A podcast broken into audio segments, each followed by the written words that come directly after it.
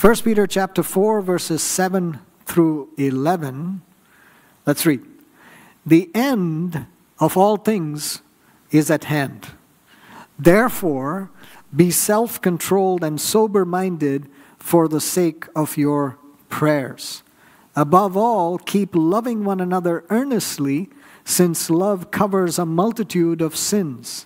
Show hospitality to one another without grumbling. As each has received a gift, use it to serve one another as good stewards of God's varied grace. Whoever speaks, as one who speaks oracles of God, and whoever serves, as one who serves by the strength that God supplies, in order that in everything God may be glorified through Jesus Christ. To him belong glory and dominion forever and ever. Amen. By the way, as we typically do at the end of every service, I speak a word of blessing. And this is this little passage here, as Peter ends it, he ends with that blessing to him being belong glory and dominion forever and ever. Amen. It's a doxology, it's a way to sum up some of these thoughts and to declare the glory of God. That's what we do when we declare a blessing over each other. We're declaring the glory of God and saying, because God is who He is, we are blessed. And so when you encounter those little asides many times in the scriptures, you'll suddenly see in the middle of that where they'll just express that glory to God, that praise of the Lord, and say, Glory to the Lord Almighty forever and ever. Amen. So that's an opportunity for us also to join into that and say, Yes, praise the Lord. Amen. Let it be this way. Let it so let it be. Now, here's where we left off last time in 1 Peter chapter 4, verses 1 through 6. We are called to follow the example of Jesus, to live by the Spirit, even when we suffer in the body. We are called to live the rest of our earthly lives, the time that remains, for we're called to live those days for the will of God and not our evil desires. That's what we were reading and learning in the previous passage. Now here's where we're picking up in this week in 1 Peter chapter 4 verse 7 we must be even more deliberate about living by the Spirit for the time that remains, for the rest of our days, we've got to be even more deliberate about living by the Spirit. Why? Because the end of all things is at hand. That's what Peter said more than 2,000 years ago. Guess what? We're still here, and the end of all things is still at hand. We're going to get into some scriptures where Peter himself addresses this point because he says, People are thinking or saying, uh, You've been saying this for a long time, nothing's happened. The end of all things, when Jesus came into the world, he said, The end is here. I mean, the kingdom of God is now within you, the end is nigh. And that was 2,000 years ago. So, how, do, how should we understand it? It is not to suggest that somehow the timing they they were completely wrong or that you know we've missed it or maybe you know and maybe maybe we are you know in that very last uh, generation. Every generation feels that they're in the last generation. Maybe the coming of the lord is tomorrow. Eh, all that is possible but the point that i want to make to you and the point that the scripture is trying to get across to us is to live with that sense of urgency and that sense of time to say it's not that I can just do whatever I want and, and then assume that I have many days. And not only about the Lord's coming, but about my own days. Instead, I must live in such a way that because I cannot specify, I cannot know the precise time of Jesus' second coming, I have to live by the Spirit in such a way as if this was my last day on earth. If I am doing that, then I don't have to do anything drastically different. And Martin Luther was asked, you know, what will you do to, today if, you know, you knew that Jesus was coming tomorrow? And he said, I'll go plant an apple tree. I don't know if he was on his way to plant an apple tree, but the point that he was trying to make is I don't need to do anything different. If I was planning to do something today that was by the will of God, according to his word, in you know, to bless others and serve others, and we're getting into that. If I if that's what I'm planning to do today, and I know Jesus is coming tomorrow, I don't need to do anything different today. I don't need to quit my job. I don't need to go up on a mountaintop. I don't need to, you know, I, I don't need to suddenly, you know, sell all my belongings or do so, or, or rather indulge all my desires and then say, well, Jesus is coming tomorrow. I'll just do all these things. Nothing. You live your life as you would by what the Lord has led you to do today even if the Lord is coming back tomorrow, because you're living today according to how the Lord wants you to live. That's it. So we don't live in anxious thought. We don't live in some sort of, oh, what happens? Or and then, oh, what do I need to set right? Set things right, do things. Live today without any fear of tomorrow, without any anxiety about yesterday. Live today according to what the Lord has told you. So Peter proceeds then in verses 7 through 11 to specify some ways in which we must live by the Spirit. He says we are to deliberately obey the Lord in these ways in our everyday lives so that even if the Lord were coming back tomorrow, we wouldn't be doing anything different today.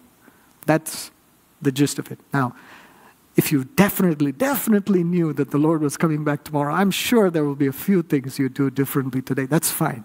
But what I'm trying to get across to you is that the, the way that we live our lives should be just to go on doing what the Lord has already told us to do.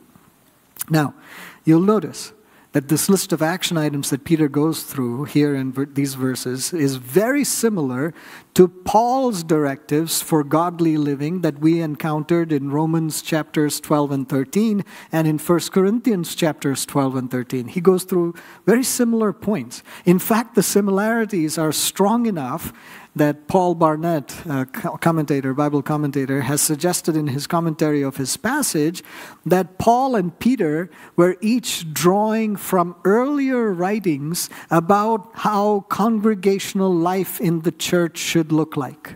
So probably it was written that way and they were sharing that, and then Peter and Paul are both referring to that. That's possible.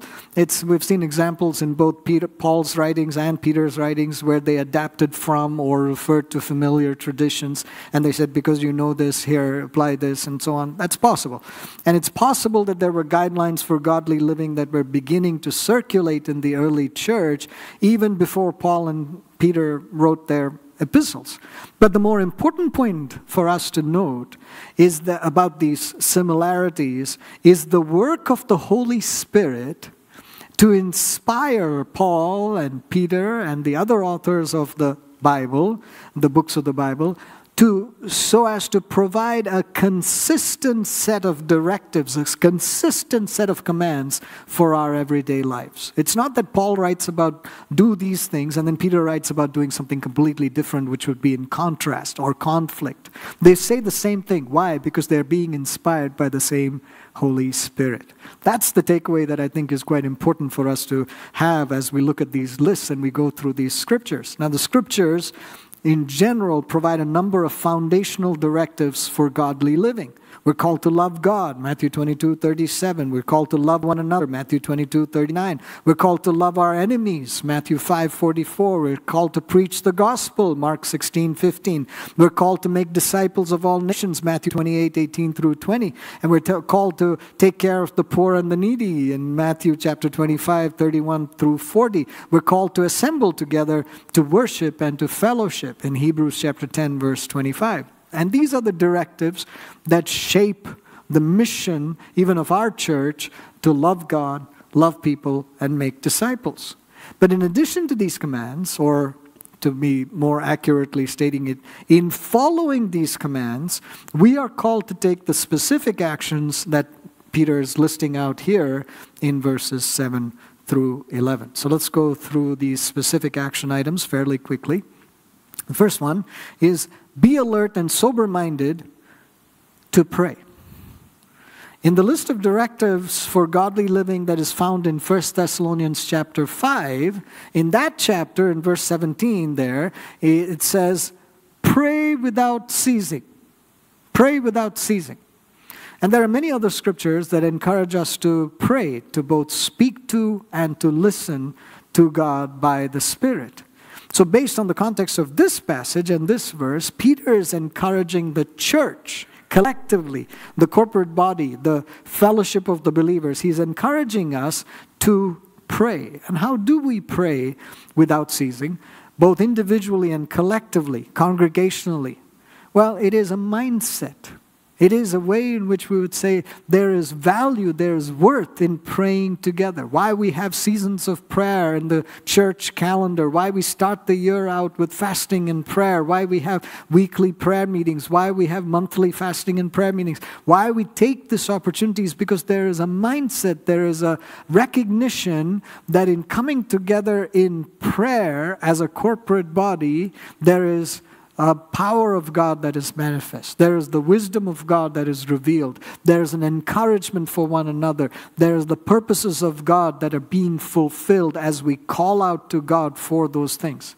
There's a breakthrough that comes as we agree together in prayer in these ways. And if you've never understood that or never participated in, a, in a prayer of that kind, corporate prayer of that kind, I challenge you, I encourage you that this is a critical factor, this is a critical activity, an everyday activity of a child of God that we would be people who are regularly participating in corporate prayer of this kind. That we would say, I'm going to join with my brothers and my sisters in prayer. I would do that, and, and, and it becomes so not just the mindset, but the practice, the actual activity. Now, you may do that with four people, you may do that with 40 people, you may be getting online and praying with 100 people. I don't know. But in any case, there should be this regular activity in your life to pray with the church to pray with your brothers and your sisters. Now, how do we pray without ceasing both individually and collectively? What Peter says here is that we must be alert and sober minded. To be alert and sober minded or clear minded is to remain focused on the Lord, to discern good and evil by the Spirit, and to maintain that even keel or to be self-controlled. We're not oh, oh, oh, oh panicking you know we're not we're not we're not agitated. We're saying oh god i come to you and i lay my concerns before you. We're entirely dependent on the lord despite the fears that we're facing and the dangers that we're facing all around us. See fear and worry that is then stimulated or you know exasperated by our internal desires that give way to sin and external persecution that comes to us fear and worry cause us to get into some very wrong judgments and very wrong actions. We say oh what am i going to do oh this is what's going to happen oh i'm afraid that this will and i and we go and we say something, we do something, we take an action that ends up creating more problems than solutions. We think we're doing the right thing. We think because of that fear, oh, I better do this. And we think that that's going to be good. But instead, it leads to harm. Because we haven't waited on God, we haven't listened to Him, we're not trusting Him. We are moving according to what this fear and this worry, this anxiety is stimulating in us. Right? Now, and, and also being sober minded in this way and to talk about these things. So we, we encounter or counter fear with faith. But then, as you look at this idea of being sober minded, he speaks about it even in the previous passages that we read. We are to avoid anything that clouds the mind. So, what is it that would cloud the mind? Well, alcohol and all of those things would be there, anything that would intoxicate. But we do a lot of other things that clouds our minds we indulge or we numb our minds. Oh, I'm too tired, or I'm too anxious, or I'm too worried. Let me just watch a movie. Let me, you know, I'm too this, whatever else. Let me just listen to these songs. And we numb our mind actually in terms of what is affecting us. We don't want to think about that problem that we're confronting or that is before us, and we numb our mind. So we're not being sober minded, clear minded we have allowed something else to just sort of be there, to cloud our thinking, right? And I say, oh, I don't want to think about all these other things right now. Let me just, and then you fill in the blanks, right? I don't know, let me just eat something. Let me just watch something. Let me just go somewhere. Let me just, whatever it may be. But the reason we're doing it is not because we're saying, oh, the Lord is calling me to this time or to this activity so that I may press into Him, so that I may pray without ceasing. We're saying, I'm going to do these things so that I don't have to think about my problem. And Peter's saying, be alert and sober minded, self controlled, so that you can pray. Prayer becomes so important and how we come into that time of prayer becomes so important that we wouldn't do it with all of this muddled thinking, but rather we would come to the Lord and say, Lord God, you transform me by the renewing of my mind so that I can be sober, alert, clear minded. And as we pray like this, so, so we are we're maintaining a realistic view of the world. We're depending on the Holy Spirit. We are creating opportunities for both individual and corporate times of prayer. And as we pray together like this in the church, as we we fellowship together like this in prayer, we get to know each other's needs. You know, we get to intercede for one another. We get to care for one another. If we never prayed together, we wouldn't know. You may, in passing, hear something that's happening in somebody's life. But when we get together and share our needs and we pray like this and we bring up prayer requests in the, in the worship mm, uh, service and then we do it in our times of prayer meetings and we you know, put it on the prayer wall in the app or whatever ways we bring these requests up, we get to know what's going on in each other's lives and we get to intercede for one another. And so the Holy Spirit then through that activity leads us into the second action item that Peter talks about, which is that we would love each other deeply to cover a multitude of sins. Love each other earnestly. Peter has already made the charge in chapter 1, verse 22, chapter 2, verse 17, and chapter 3, verse 8 to love our brothers and sisters in Christ earnestly from a pure heart. Here he adds an important truth. He says, Love each other without grumbling. Why? Because when you go to love each other, oh, there's going to be a lot of grumbling. You're going to like, you know, you're going to encounter all sorts of things that, and you're like, ah, man, that person, you know, I did all these things and look at what they did, right? Or I, you know, I, I tried to pray for them and reach out to them. Look at, oh, man. And there's going to be a lot of grumbling. So Peter knows that. The word, the, the, the word of God knows this. The Holy Spirit knows what we're prone to. And He says, Love each other deeply without grumbling. Without grumbling, because God's love. God's love shed abroad in our hearts so that we freely give the love we have freely received. That love of God expressed through us covers over a multitude of sins. And these multitude of sins are not just the blatant, egregious, damaging sins committed against us or that we have committed against others. The multitude of sins includes all the small and respectable and often excused and possibly unnoticed and self justified and all the regular ways and all those kinds of sins and all the regular ways in which we are just uncaring and unloving to each other all those things get covered. You know, sometimes we're willing to forgive the big sin. The person was a murderer, but they have repented, they've come into the fellowship. We say, okay, we'll receive you. But a little bit of that irritation, that little grumbling, that, hmm, oh, that, that we don't want to forgive. We don't want to overlook. We don't want to cover over.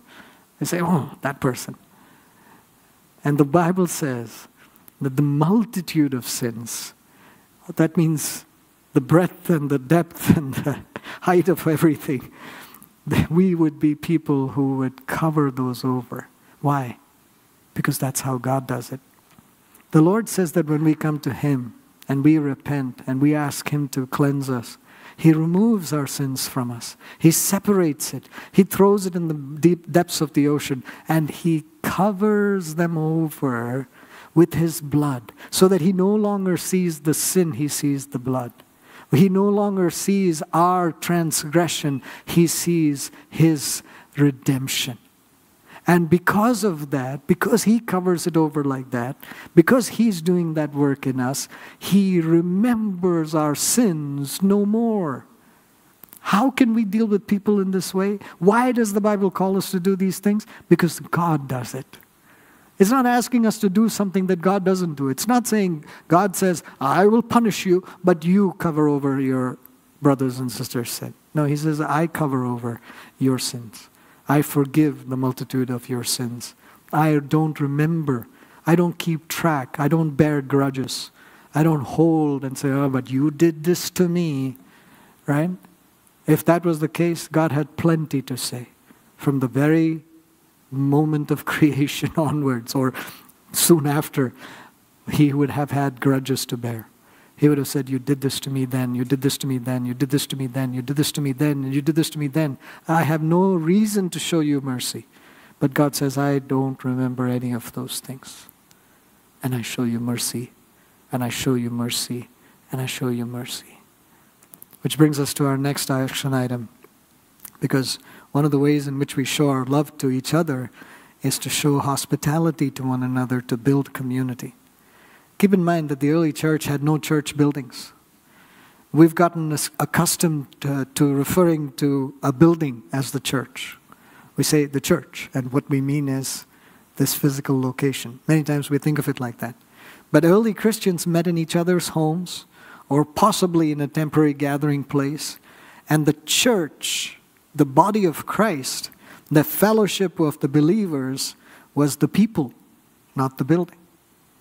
And so, showing hospitality in our context, in our generation, it includes inviting people to join in the corporate time of worship and in doing these things. And of course, there's just great joy and great life, and we experience that, and we want others to come in and be part of that and to establish, I mean, to experience the joy for themselves and the, and the presence of the Lord and all of that. But showing hospitality in our context also has to be deliberate acts where we bring people into our lives. Maybe it is to receive them into our homes, maybe not. It may not be possible, feasible to just, you know, have a lot of people over at your home. That's fine. It's not the, that's not the, the point. The point is that we would, it, we would seek out, we would strive to establish deep relationships, personal relationships with people, that we would show hospitality, that we would receive them and be deliberate about it and say, I'm going to be intentional through the rest of this well, we've got just a few more days in this month, but through the rest of this month, through the rest of this year, through uh, how do I fill my calendar? How should I do things that would allow me to be hospitable to others, to receive them with joy, to show them the love of God, and to be kind to them, you know, and to be merciful in a way that the Lord has shown His mercy and kindness to me. Now, let me move very quickly to this last, um, this next action item, because the next action item to use our spiritual gifts to serve others is one we've considered in some detail as we studied 1 Corinthians chapters 12 and 14. And we went through the whole list of the spiritual gifts, which, you know, from 1 Corinthians chapter 12, verse 28, about apostles, prophets, teachers, miracles, kinds of healing, helps, administration, tongues. In 1 Corinthians chapter 12, verses 8 through 10, we learned about word of wisdom, word of knowledge, faith, uh, distinguishing between spirits, interpretation of tongues. In Ephesians chapter 4 and verse 11, in addition to apostles and prophets, we learned about evangelists and pastors and teachers, pastor teacher as a joint thing. In Romans chapter 12, verses 6 through 8, we learned about serving and encouraging and giving and leadership and mercy. And in 1 Corinthians chapter 7, verse 7, we learned about marriage and celibacy. So we've gone through these lists of items. And then there are some other spiritual gifts we talked about at that time that are not just listed in these scriptures directly, but are evident from the whole breadth of the Word of God. So as we studied spiritual gifts, we referred at that time to this verse here in 1 Peter chapter 4 verse 11 because it says it, it's like a catch-all phrase, right? It just says oh, as you speak, as you speak this word of God or as you serve by the strength of God. So it's just when you use your gifts to speak the word of God and you use your gifts to serve by the strength of God. It's, it's a catch all phrase, it's, it's encompassing all these kinds of gifts. The spoken expression of the gifts that would be like profess, prophecy or tongues or you know all of those kinds of things, and the serving gifts, which may be administration or hospitality and all of those kinds of things, where you're not speaking explicitly, but your actions are speaking as loud as your words. All right, so this is the nature of the spiritual gifts. We talked about this in, com- in some detail at that time, and I encourage you to go back and listen to those messages or to ask questions about it and so on. But the gifts of God are given by God, not, not grabbed by us. We, we don't go up and say, I'll take this and I'll take that and I want this. That's not the way that the gifts work. They are given by God with a responsibility of stewardship. That's how what Peter says in this verse here. He speaks about us being stewards, managers, the caretakers of what God has given into our hand. We don't take it and say, Thank you, God, and then go do something else. We take it and we say, Oh, this is a very awesome responsibility. This is a very sacred trust that the Lord has given. I will take these gifts and I will use them for His glory. And I will see that I'm serving the church. And so the use the spiritual gifts, even as we talked about at that time, and even as I'm reminding you this morning, were not meant for personal gain, they were meant for the common good. Spiritual gifts were to serve others, was to be able to say to, to the church as a whole and to the world as a whole, here's what the Lord can do for you. So even as we pray and we engage and we show love and hospitality and then we exercise spiritual gifts, this is all for the purpose of building up the church and for blessing the world. That's our purpose. So that brings us to this point of application that we want to respond and apply the Word of God that we have heard by speaking God's Word and serving by God's strength to glorify Him. That's the purpose that we want to live for.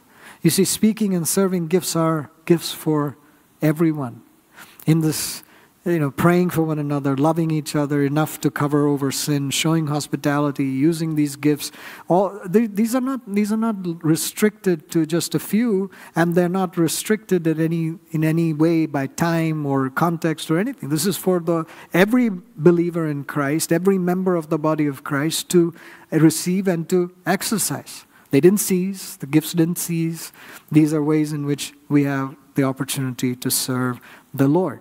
Now, in this next section, next, next section that we go into in 1 Peter chapter 5, verses 1 through 4, we're going to consider the qualifications for elders, for ministers of the gospel, for shepherds or pastors. But as I've said before, the responsibility that the Lord gives us to be stewards of His gifts is not restricted to just those who are ordained or serving in some official capacity. There is no clergy and laity distinction or separation in that regard.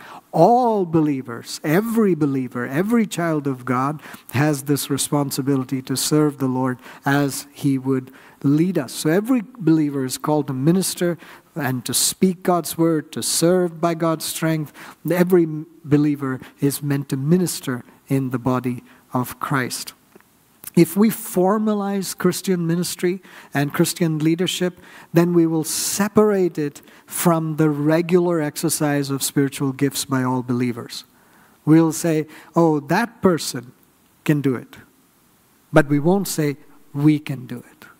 And the, uh, the importance of the body of Christ and the call, the challenge to the body of Christ is that we would be collectively stepping into these responsibilities and saying, so when we invite people, when we pray for people, even this morning when we just prayed for those that are in the congregation, when we do that, we're not saying, well, uh, you know, somebody else may be better qualified to do this, but okay, I'll do it. No, no, we're saying, yeah, yeah, yeah, we're right in this.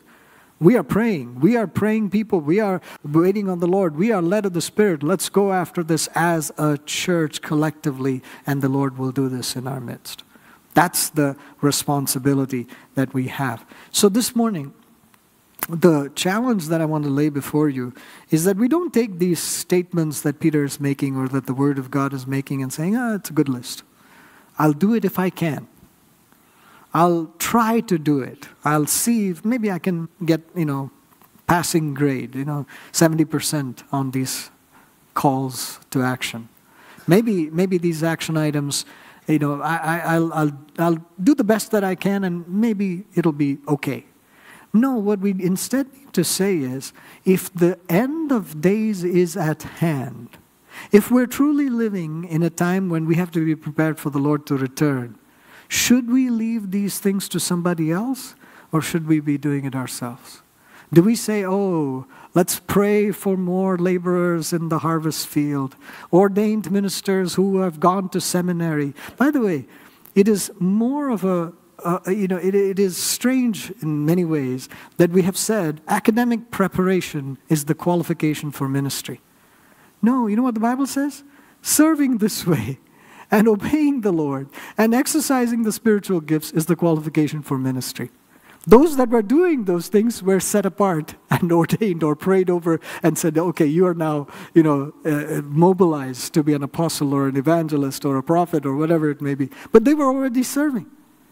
So we need to think of ourselves in that way. We need to pray for the church in that way. And think about this if every church and the body of Christ universally was living like that, would it make a difference?